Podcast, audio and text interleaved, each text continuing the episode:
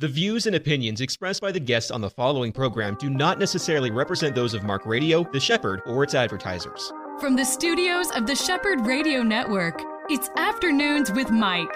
This next hour is all about our walk with Jesus with local pastors, newsmakers, people who are making a difference for the gospel. Now, here is your host, Mike Gilland. Hey, friends, thanks for being with me on yet another program, Afternoons with Mike, here on the Shepherd Radio Network. Most of you know that I spent 17 years from 02 to 19 living in the Gainesville area, Alachua County had three of my kids become Gators during that time and graduated from UF. We absolutely love it up there. I was also the benefactor of many great friendships, not only in our church, but outside of our church at other fellowships. One of those friends that I gained is Mark Minck, and he is my guest today. Mark, welcome back to the program.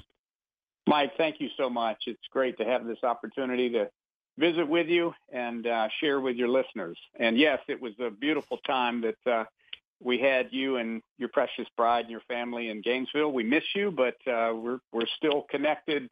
Uh, even from a distance, but uh, we miss you in our community for sure. Well, I, I miss you guys too, and I get to go up there regularly. We're going to have to do some lunch on one of those trips up. So this will be Absolutely. really this will really be great.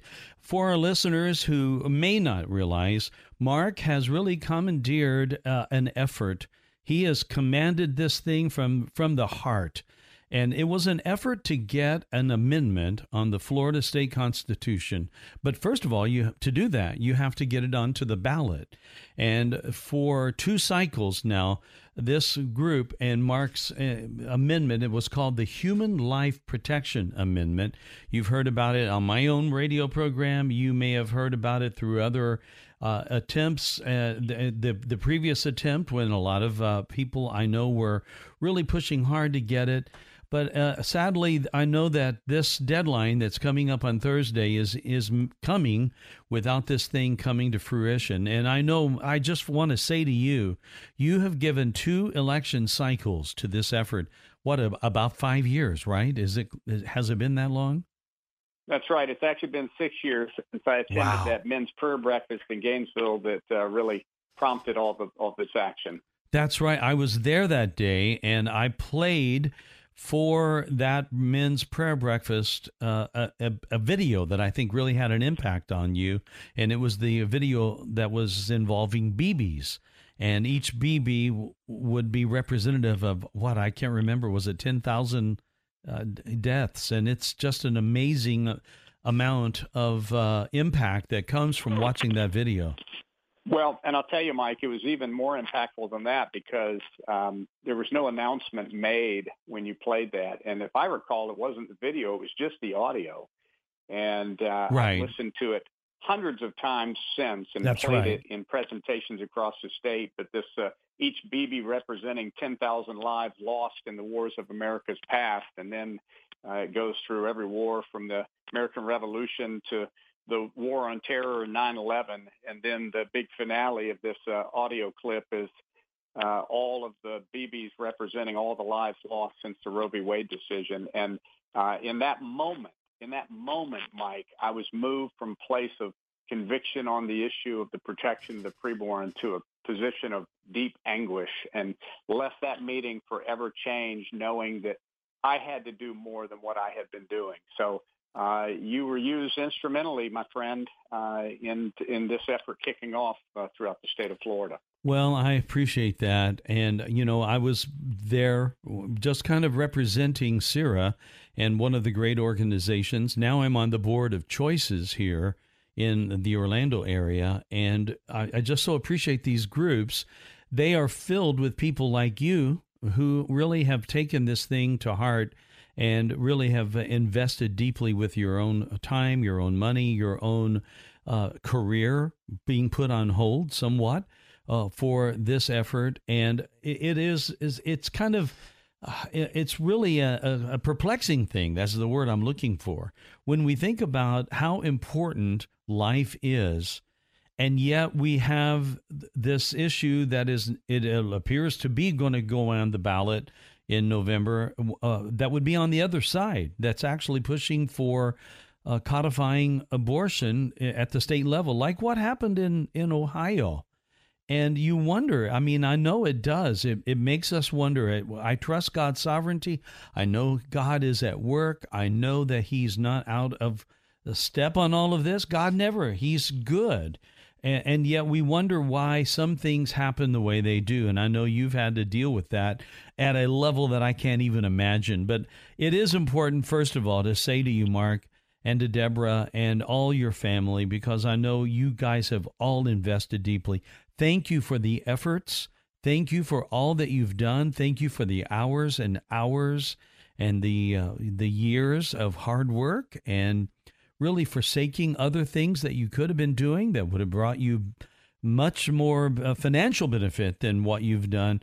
Uh, thank you for how you've been a, a, part of that and that you've led the way. So I think we all should say thank you to to you, man. Well, I, I appreciate that, Mike, and I will just tell you it's been a privilege and an honor uh, to serve the Lord in this capacity. Uh, I believe it was John Adams that said that uh, the duty is ours, but the results are God's. And you know, when I look just at uh, just the simplicity of uh, the Word of God and how clear it is, and I'm looking at Proverbs chapter 24, starting in verse 10, it says, "If you faint in the day of adversity, your strength is small." Then it goes on to say, rescue those who are being taken away to death, hold back those who are stumbling to the slaughter. If you say, behold, we did not know this, does not he who weighs the heart perceive it? Does not he who keeps watch over your soul know it? And will he not repay a man according to his work? And so for me, you know, that morning that I attended that prayer breakfast, and I was there because I had been invited by another uh, dear friend of ours, a mutual friend, and I was just going to support the event. I was a pro-life guy. I've been a pro-life guy my whole life, and um, so I didn't go with really any other motivation other than to be there in support of the event. Mm-hmm. And it was a beautiful morning, but for me to walk in as someone who, up to that point, had really just been uh, supporting you know, our local pregnancy resource center, SIRA, and just trying to seek out candidates that I thought had the right answer on the issue of life. That was really the extent of my action or activism, so to speak, mm-hmm. on behalf of the preborn. And, and while it's it's important to support our local pregnancy resource centers, and it's important to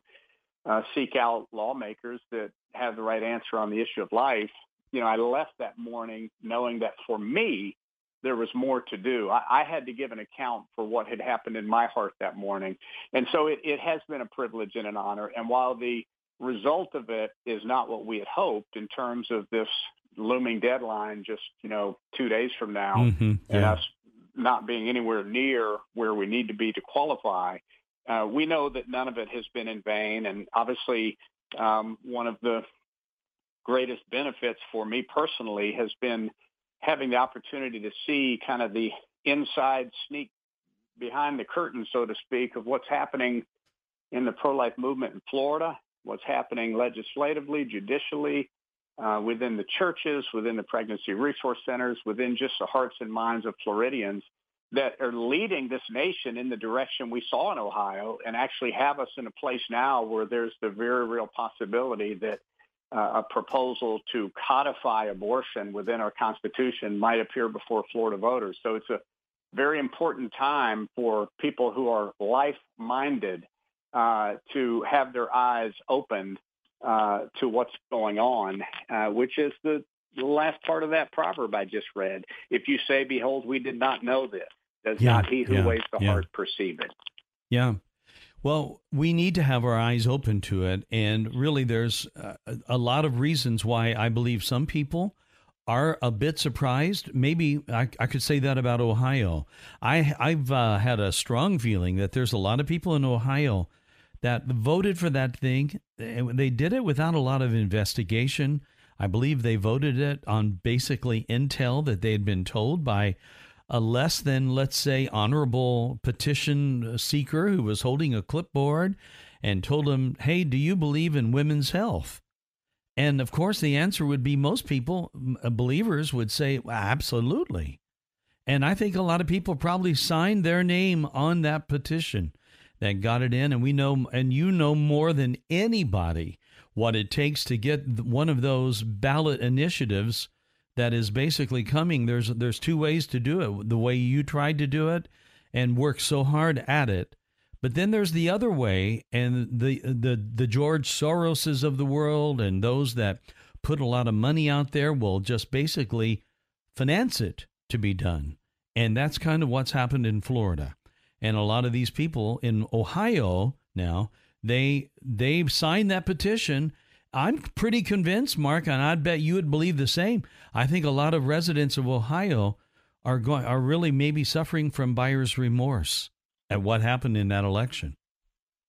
Yeah, I think uh, there's truth to that. I think there's two things we have to look at. You know, I was listening to a podcast uh, shortly after the reversal of the Roe v. Wade decision. And uh, Albert Mohler was presenting kind of what's going on since then in our nation. And he said something that uh, really stuck with me. He said that uh, Roe may have been reversed, but it still reigns supreme in the hearts of Americans. Yeah. And yeah. so, you know, he, he just was really pointing out to the fact that um, that almost 50 years of having that uh, decision in place in our nation, uh, you know, the law is a teacher. And um, when when generations of young men and young women grow up in a nation where they're being taught in their civics classes or they're being taught through the culture or they're being taught uh, just through their experience or through the media or through Hollywood uh, that that, we, that there is somehow this constitutional right to terminate the life of a preborn child uh, that's related to someone's personal privacy. Uh, when they grow up hearing that and believing it uh, and seeing it as a right that they have, then when the court makes the decision to reverse it, it doesn't reverse the heart and mind of the individual that has bought into that lie for decades. That's right. And, yeah. you know, I mean, even the governor of our state uh, was not even born yet when the Roe decision was decided. So many of our uh, legislative elected officials, governors, senators, congressmen, congresswomen, um, many of them, um, that's all they've ever known. And so, um, you know, when the Roe decision was reversed, many in the pro-life movement took a victory lap for a year and then those in the on the other side of that issue that want abortion on demand to be the law of the land, they got busy and got to work and got angry mm-hmm. and they approached it from the standpoint that something had been stolen or wrested or taken from them uh, and that they had to fight to get it back. So there was a lot of energy and passion in that camp uh, that was not met with equal energy and passion, unfortunately, on the life side. So I'll pause there for a moment and get your feedback, and I'll share some more thoughts on this. No, I completely agree with you, and I can even attest that locally in Orlando, where I am now based, that that very thing happened. I mean, there was always resistance to um, those that would be for pro-life, and there there were people that would stand out in front and have for years uh, in front of the uh, of the abortion clinic here and and really just uh, uh, appeal to the women who are going in there. Please consider another option. And they were so faithful at doing that. Well after roe fell uh, those people that thought that the pro-life movement had won were were deeply surprised to find out that exactly what you said took place. There was a great uh, gathering of people on the other side. And now those people they showed up in earnest at that abortion clinic. And since they had the open door uh, to the clinic, they kind of took the whole thing up and amped it up on the other side uh, like about five times. And so now you have you have a percentage of people pro abortion that are much louder and they can be much louder. They're much louder at the permission level of the abortion clinic. And so that's just one way. The, the intimidation is another thing. that they would do. They would um, they would show up, and they're out there with uh, bullhorns, and they're out there with uh, just great numbers of people. And it is sad in a real way to see that the uh, pro-abortion movement has outworked the pro-life movement in that way. They they just have, and there's more money on that side. Again, that is just a sad reality and Mark, you bumped up against that. I mean, you you didn't have paid people who were getting fat paychecks to uh, go out and gain signatures. I mean, that just didn't happen because it, it was a different style and a different approach that had to be done. And you know, it is it's a wake up call to us all to realize that Ohio happened, but it didn't happen in a vacuum. It, the same no. thing that happened in Ohio could well potentially be happening right now. In fact, they've already gotten the amount of ballots needed, uh, uh, uh, petitions needed to put this thing on. And I guess it's all now up to the language of that uh, thing being divided by uh, decided upon by the Sup- Supreme Court of Florida that whether or not that's going to uh, pass the muster, but it looks like it will. Well, let me speak to Ohio. Um, I know we're uh, getting short on time in this segment, so I'll keep this brief, and then we can talk about it some more after the break. But uh, you know, you talked about buyer's remorse, and it's interesting because um, you know, for me, having led an effort uh, over the last five years throughout the state as the citizen who initiated the Human Life Protection mm-hmm. Amendment, I've become quite um, Eh, I'm trying to be careful how I say this. I, I don't ever like to paint myself as a subject matter expert, but I've been living and breathing this for five years. So oh, no I'm, doubt. I'm very familiar with the process. Is I guess the point I'm making, and and yet, ironically, and and I've been a lifetime Floridian. Um, up until um, Christmas time last year, just a few months ago, I had never been approached by a paid petition gatherer. Um, so for anything, you know, gambling, marijuana, abortion, nothing. I've never been approached, and I've, I've had people that's told me, you know, about uh, their experiences with paid petition gatherers around the state. So the short version of this, um, with my eye on the clock here, is that um, my wife and I and our family were at a um, at a Christmas parade in a very small town conservative area up in North Florida and we noticed a couple of guys walking down the street with clipboards. It turns out they were paid petition gatherers mm-hmm. circulating uh, the abortion amendment. And they stopped at every small group up and down that road, grandparents, aunts and uncles, people that were watching their kids in the parade. And it seemed like almost without exception, every small group stopped and took the time to sign the petition. Yeah. Um, when they got to me, I had my first interaction with a paid petitioner, and maybe good to pause here and yeah. I can share the rest of this later. Yeah, let's do. And because I'm up against a break, that's a good stopping point because now you've got me intrigued as to what happened in your conversation.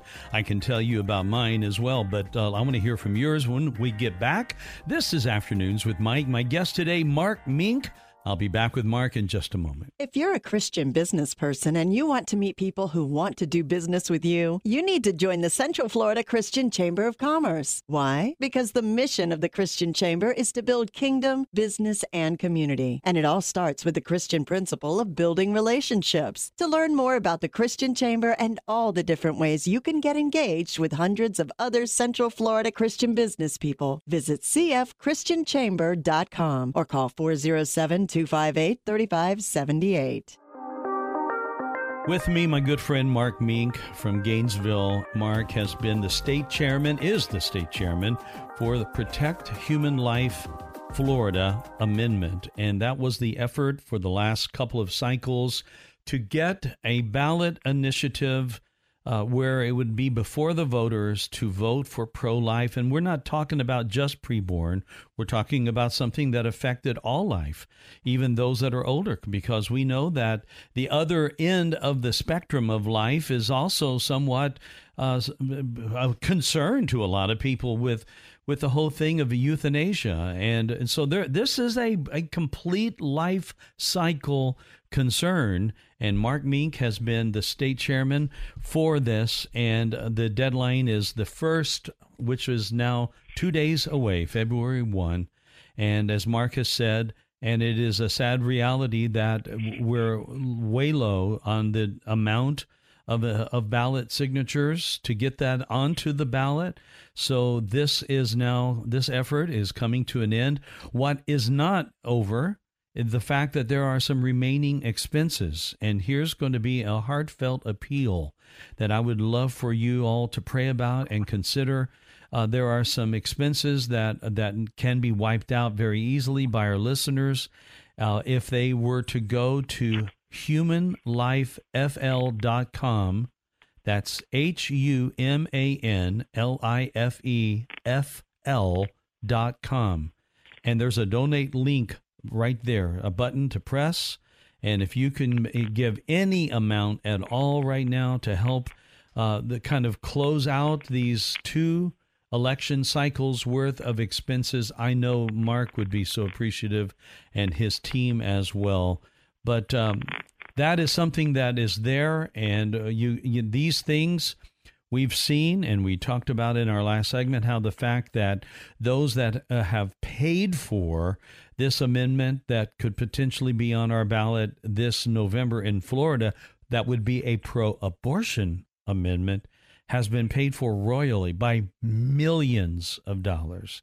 And Mark and his team have put their uh, their necks on the line, and we really want to help them. So if you could donate, I know Mark would appreciate it. Again, that's humanlifefl.com. Humanlifefl.com com. Click on the donate button. All right, at the end of the segment, Mark, you were telling us that you were at this parade, this event, and now you're being approached for the first time from a paid petition gatherer. What happened? So it's just fascinating because, in having watched this uh, individual on one side of the road, and then the other one on the other side of the road, stopping at every kind of small family group and um, you know, it was pretty clear to me because there's only so many initiatives trying to get on the ballot at any given time that it was, even before I knew, I assumed it was the abortion amendment uh, paid petitioners. So, you know, we're in this small uh, conservative community and rather than everybody rejecting the opportunity to do it and these people working themselves down the road pretty quickly, they're stopping at every small group and I see people filling out the petition. So uh, he got to me and I said, hey, what do you got? You know, what do you have here? And he said, oh, this is a petition to protect women's rights. And I said, oh, well, what, what will it do? And, you know, he handed me a clipboard and he just kind of explained what it would do from his perspective. Uh, obviously, I know very well what it would do. In fact, I'll just read you the first sentence of their uh, of their ballot summary from their petition. It says the title is Amendment to to Limit Government Interference with Abortion. And the first sentence says, no law shall prohibit, penalize, delay, or restrict abortion before viability or when necessary to protect the patient's health as determined by the patient's health care provider. So yeah. I asked him a couple of questions and he didn't have the right answer. Um, and so I had to I had to assume that he was doing one of two things. He would he was either intentionally misleading me or he truly didn't know. Mm-hmm. Um, now, if he had been a volunteer, not a paid gatherer, I would have maybe given him a pass with the idea that he just didn't know. But our understanding was that many of these paid petitioners were being paid up to $50 an hour to circulate this petition. Yeah, they were paid well. You, you would think that for $50 an hour, the gentleman would know the answer to the most basic questions that I presented. And then I asked him if I could see the full text of the document because on the petition, there's a line that says, see separate document for the full text of the proposed constitutional amendment.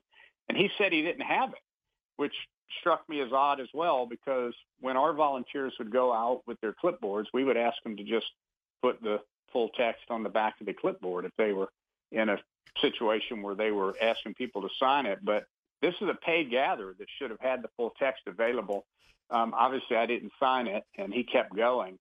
But it dawned on me, Mike, that the people who signed this petition at this at this um, parade, this Christmas parade, were doing it by and large based on what they were being told by the petitioner. Now, granted, the language was right in front of them. They all of them could have read it, but what are you doing when you're going to a parade? Your grandchildren are come down the road. You're not focused on reading a petition. You're just there enjoying your day. And so these are the types of events that the paid petitioner, petitioners go to, the county fair, the the parade, the art show. People are busy. They're focused on other things. They tell them something. It sounds good. The person fills the petition out. And how many hundreds of thousands were turned in, to your point, just like Ohio, from Floridians that did not have a single clue what they had just lent their signature to? Oh, I am convinced that's the case. And I think that you've been very, very generous in your descriptions of that individual in even thinking the best because again you're right. They're supposed to be paid. They should have the answers. If something is said see the attached uh, document and they don't have the attached document then that it really does start to look like a purposeful manipulation which mark i believe that without a doubt that that's exactly how they're painting it. And they're doing that purposefully uh, because i don't think they really care. I mean, uh, that's my opinion now. I don't really think a lot of them really care about what people are thinking. All they're wanting is the signature. And here is another side of this that's really uh, uh mind boggling to me, Mark, when I think about it. How often people will sign their name on something just to get rid of the person that's standing there with the clipboard.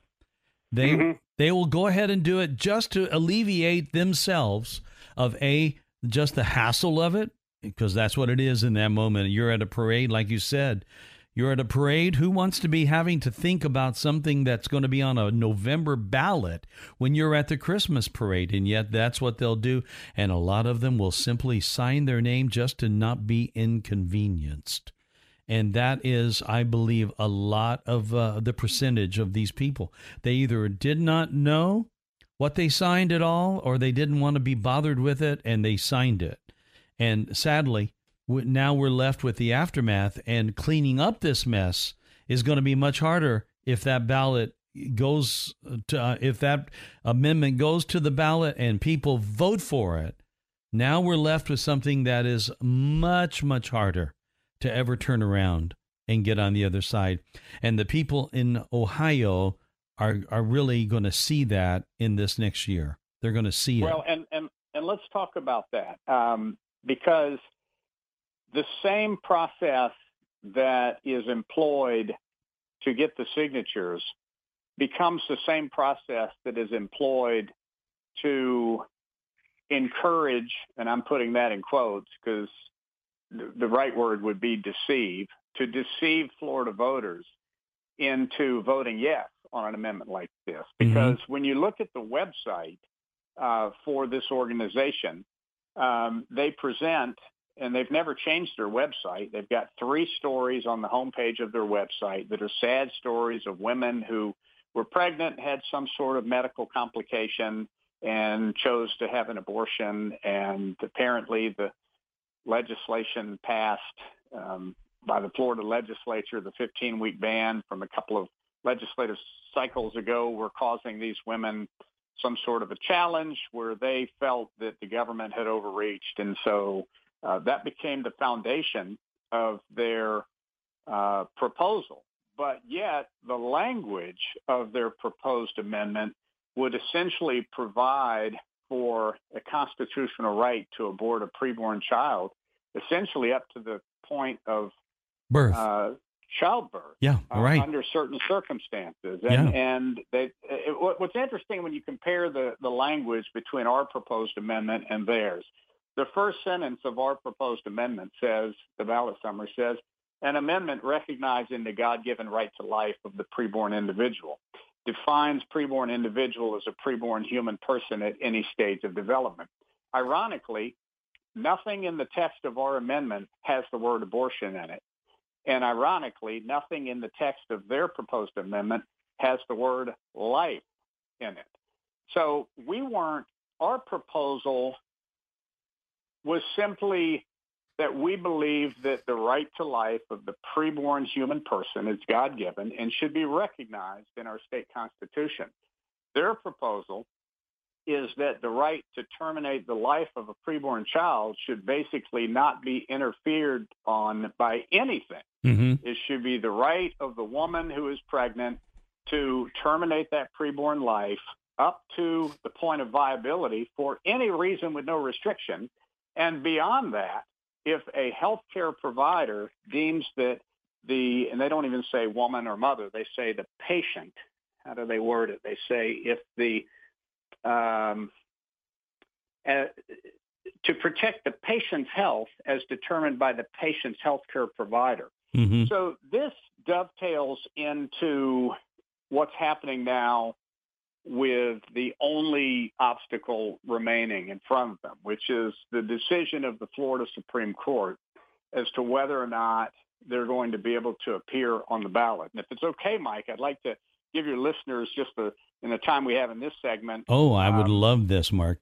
Yeah. J- just some background. So, you know, we've already talked about the fact that the first big hurdle is to to get on the ballot or, or to get the petitions required. And, and I want to be clear and I want to be fair to the abortion amendment proponents that I do believe that there are easily a million plus Florida voters that clearly understand what their proposal would do that would sign their petition. Uh, I do believe that many of the petitions they got, they received by not being forthright with voters, mm-hmm. but um, they accomplished your objective in eight eight months because yeah. they started late in the process. If they were going for a full two year cycle, I don't have any doubt that they'd be able to get a million plus signatures from abortion-minded Floridians that fully understand what their proposal would do uh, and would be willing to lend their name to it. But I also believe that there's a million plus Florida voters that agree with our proposal. The difference was we didn't have the funding to pay the petition gatherers to go to every little small town parade and fair across the state of Florida. And so we didn't get enough people to even become aware of our proposal, which is the most frustrating part. We're still getting emails and still getting phone calls, still having people reach out asking us what the deadline is, telling us they just found out about it, and asking what they can do to help. Mm-hmm. And I can predict, because we've been through this now for two cycles, that that will happen for the next six months to a year. We're going to continue getting petitions in the mail. We're going to get, continue having people reach out to us that don't even know that the deadline has passed, that were never even aware that we were engaged in this until recently. And that's the most frustrating part is the fact that we don't believe that there's a resistance to Floridians to sign our petition. The problem we had was just making them aware of it. And yeah, that's where right. the big money you talked about comes into play. So I know, again, I'm watching the clock and I know we don't have a lot of time left in this segment, but um, the, the, the reality right now is that as of today, looking at the Division of Elections website, uh, the amendment to limit government interference with abortion, which is what they titled their ballot summary, has 993,416 validated petitions. They've met all their geographic requirements. They've met their big number, and there's one hurdle left. Mm-hmm. It's the Florida Supreme Court. And it's and that has to do with the language itself has to do with the language because on uh, October 9th of last year, their language was sent to the Florida Supreme Court. And on February the 7th, which is next week, the Florida Supreme Court is going to hear oral arguments. It's my understanding that it's going to be a 40-minute proceeding. 20 minutes for, 20 minutes against. I don't know who gets to go 1st but mm-hmm. basically, attorneys for this amendment are going to make their case to the Florida Supreme Court in Tallahassee why they believe that their language meets all the requirements for this type of initiative and should be allowed to appear on the ballot in November. And then opponents of this proposed amendment are going to make the case for why they believe that the language does not qualify and should not appear on the ballot. And then the Florida Supreme Court is going to have to render a decision by April 1st of this year, and it could happen the next week. It could happen within a number of days, or it might happen on March 31st. But sometime between February 7th and April 1st of this year, the Florida Supreme Court is going to either say, yes, this can appear on the ballot, or no, it cannot. I can pause here if you want, and then when we pick up on the next break, um, I can go into a little more detail on that and another Supreme Court looming decision, both of which have tremendous implications for the protection of preborn human life in the state of Florida. They really do. We've got just a minute left in this segment, but I, I do want to just point out what Mark said is is so powerfully important. And if we learned anything from Ohio, if the Supreme Court of Florida the state Supreme Court says yes to this amendment, and he goes on. If we've learned anything at all from Ohio, it is going to be really surprising to have that thing turn out any way other than it passing strongly because it won with a decided amount of votes and, you know, one has to even wonder about all of that. I know there's lots of conjecture out there about uh, the fair of voting. Is that ever even going to happen again? Is this going to be legit? But I, I believe what you said is true that if if the Florida states the, the Florida Supreme Court puts it on the ballot, it more than likely is going to get voted on in a positive way. And that's why this is so critical. So we need to be busy right now praying for our state justices of the Florida Supreme Court. Let's pray for them. This is a big decision. It's going to be, again, very difficult to turn this one around once it goes in. And we know that it took 50 years to overturn Roe v. Wade. 50, almost 50 full, complete years. Mark Minck is my guest. I'll be back with Mark in just a moment. This is Afternoons with Mike. Join host Mike Gilland for The Shepherd at Work every Saturday morning at 10:05 a.m. You will be introduced to a marketplace leader that will help you learn to walk out your faith wherever you live and work. The Shepherd at Work is sponsored by the Central Florida Christian Chamber, building kingdom, business, and community throughout our area. That's The Shepherd at Work this Saturday morning at 10:05 a.m. Mark Minck is my guest today. Mark is the state chairman of the Protect Human Life Florida uh, committee that's been out there, and he, he's the chairman of this. He has uh, been the person that's carried the burden for this effort to try to get a pro life amendment that will protect, uh, as a part of the state amendment for the state of Florida, uh, human life at all levels, but especially at its most vulnerable level, and that is when it, this life is still in the womb. And uh, again, that deadline for getting that petition number, that count of uh, close to a million, uh, was is this coming Thursday. So it's just a couple of days away, and we know now that it's not going to happen. Uh, they're, they're, we're just way short and so now eyes are turning on to what's what the other side is doing and how we see the difference. Mark's has been a true citizen initiative and it's a difficult thing to do. I mean anyone will that that's ever tried it will tell you it's nigh on to impossible. But the other side has employed a much more winnable situation, but it cost millions, multiple millions of dollars. And that's hiring people, like you said, paid ballot uh, harvesters that go out to events, they go out to big concerts, they stand out in the parking lot of Publix. That's where I was approached.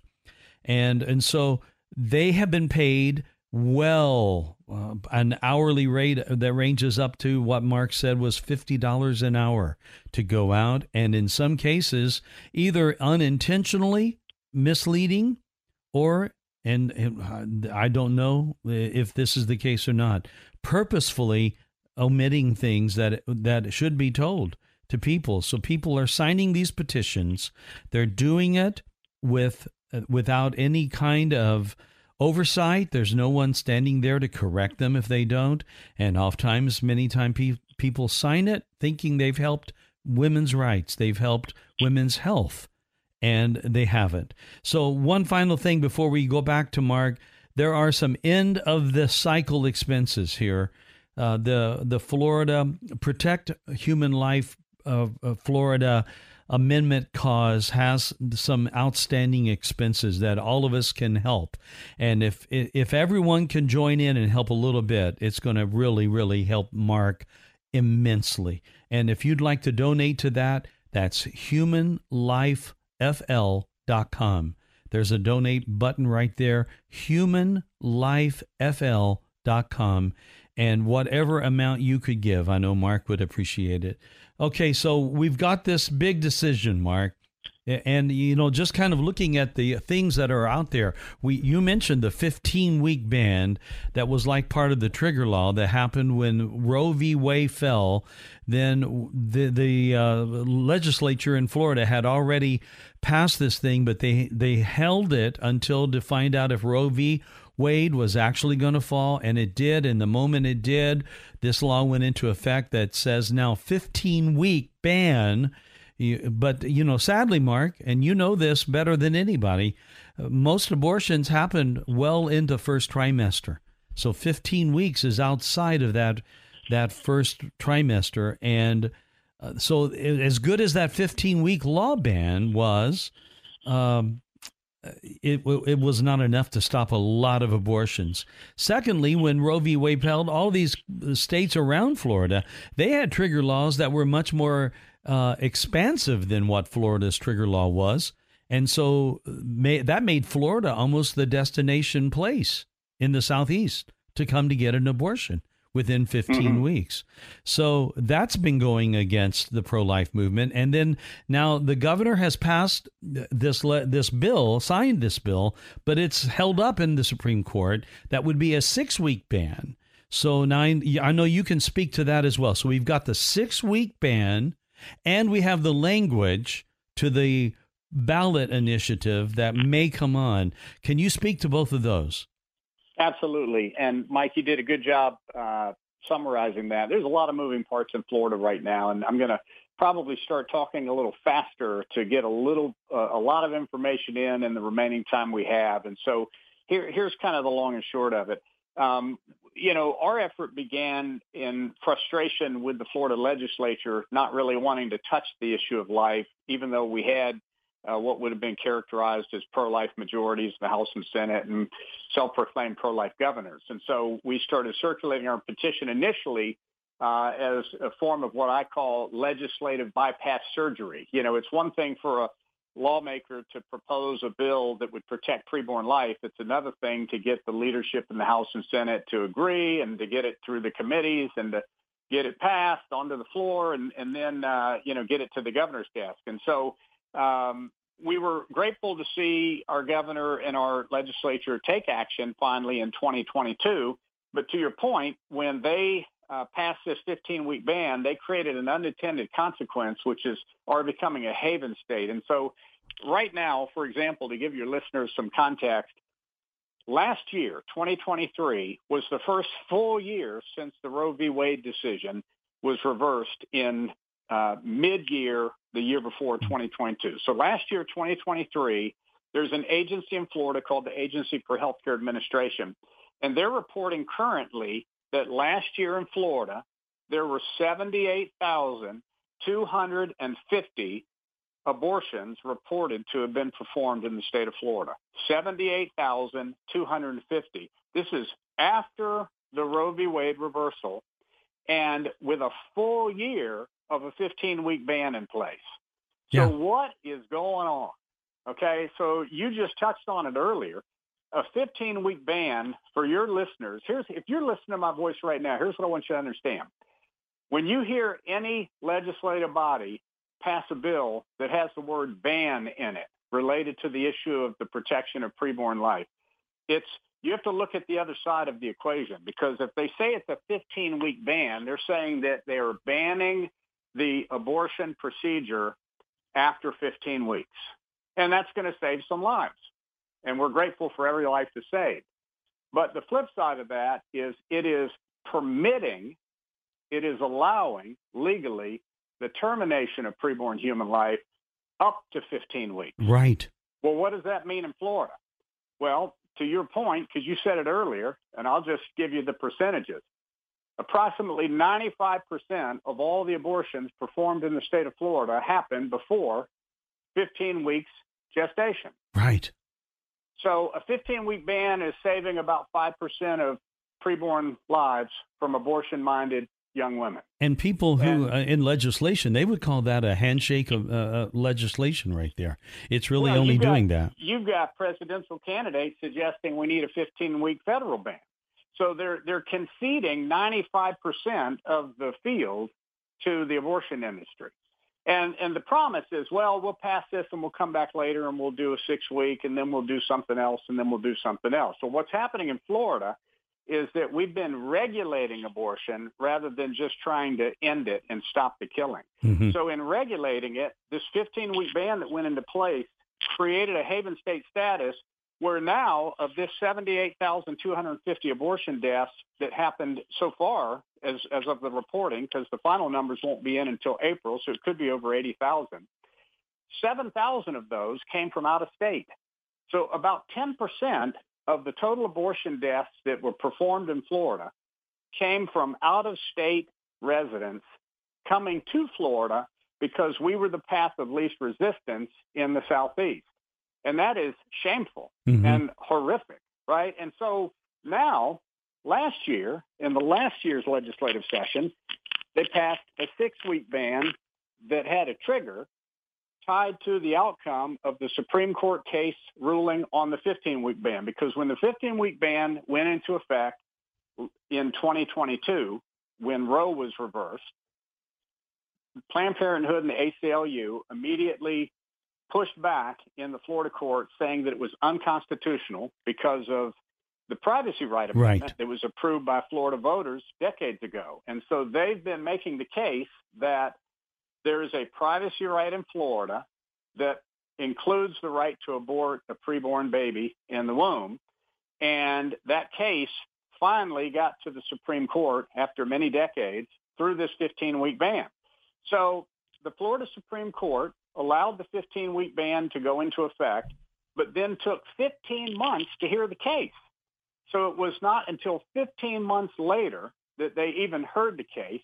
They had one hour oral arguments that they heard, and that was five months ago. That was last September, Mhm. and they still have not rendered a decision. So because the Florida Supreme Court has not rendered a decision on whether or not the 15-week ban can continue, whether or not there is a right to privacy that includes the abortion decision, the six-week ban has not gone into effect. So That's right. most- one of the most frustrating things I've experienced, Mike, is when I hear all of the credit being given to the Florida legislature or governor for this amazing six-week ban that has yet to save the first preborn life in Florida Right. and and and and has a 30-day waiting period after the court makes a decision on the 15-week ban. So we went through the entire 2023 without the six-week ban in place, which granted will save more lives. But the passage of scripture that I read earlier from Proverbs 24:7 says, "Rescue those who are being taken away to death." And the problem with the six-week ban is that somewhere about 50% or more abortion deaths take place at or before six weeks gestation. Mm-hmm. So even when a ban like that goes into effect, there's still going to be between 30 and 40,000 preborn human lives terminated in our state every year legally. So there is so much riding on what the Supreme Court's going to decide, not only on the 15-week case, whether it's going to allow the six-week ban to go into effect, but most immediately, the decision they're going to make on this abortion amendment, whether they're going to allow it to appear on the ballot. I want to pause. I know we're running out of time. I want to give you a chance to say a couple things, but then I want to say one more thing before we wrap up about what we need to be praying over with the court. So the deadlines, just so that we all know, the deadlines, we're not sure of when the whole decision is going to be rendered for the six week issue, but the deadline for the uh, ballot thing is April 1. Is that right? That's correct. By April 1st, we will know at the latest whether or not the Florida Supreme Court is going to allow the abortion amendment on the ballot. And the issue at hand is whether or not it meets the single subject rule, which the proponents of the abortion amendment say that it does, and the opponents say that it does not. And maybe more importantly, whether or not the language is clear and unambiguous or whether it's vague and, dis- and, and misleading, because the amendment deals with issues like viability and health of the patient rather than spelling out a specific gestational age and talking about the life of the mother. So there is a real case to be made that the language doesn't qualify. But here's the problem, and here's the part we have to be praying for with our Florida Supreme Court. I've heard this current court described as the most conservative pro-life court in the nation. And it may be. We will see. Yeah, right? we'll see. But here's, yeah. but here's the issue. The issue is this. They have two major decisions they have to render judgments on that are going to put them in the crosshairs of some angry abortion people if they make the decision that we want them to make. And they're humans.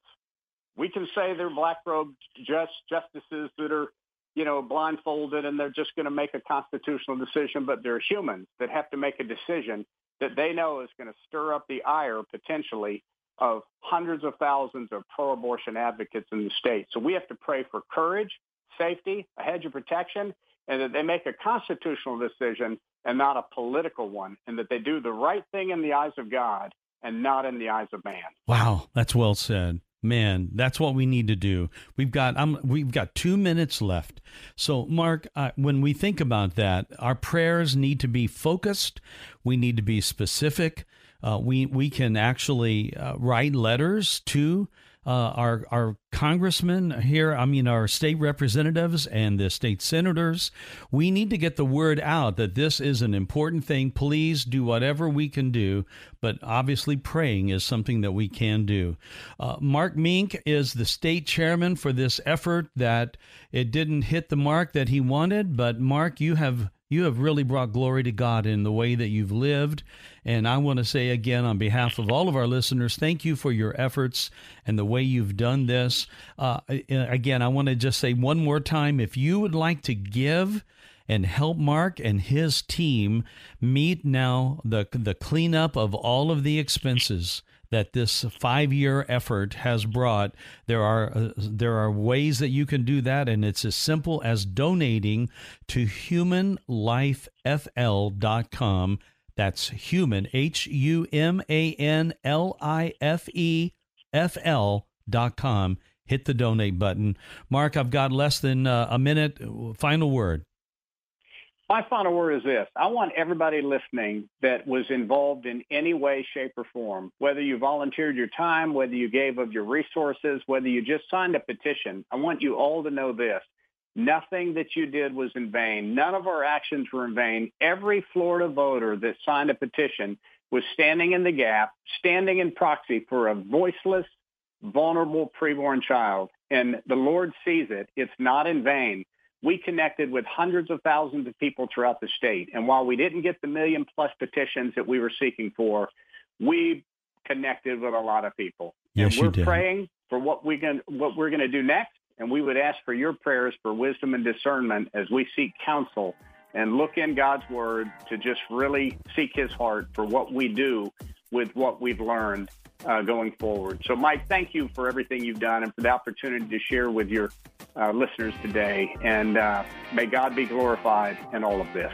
Absolutely. Mark Minck, thank you. And friends, we'll see you next time right here on Afternoons with Mike.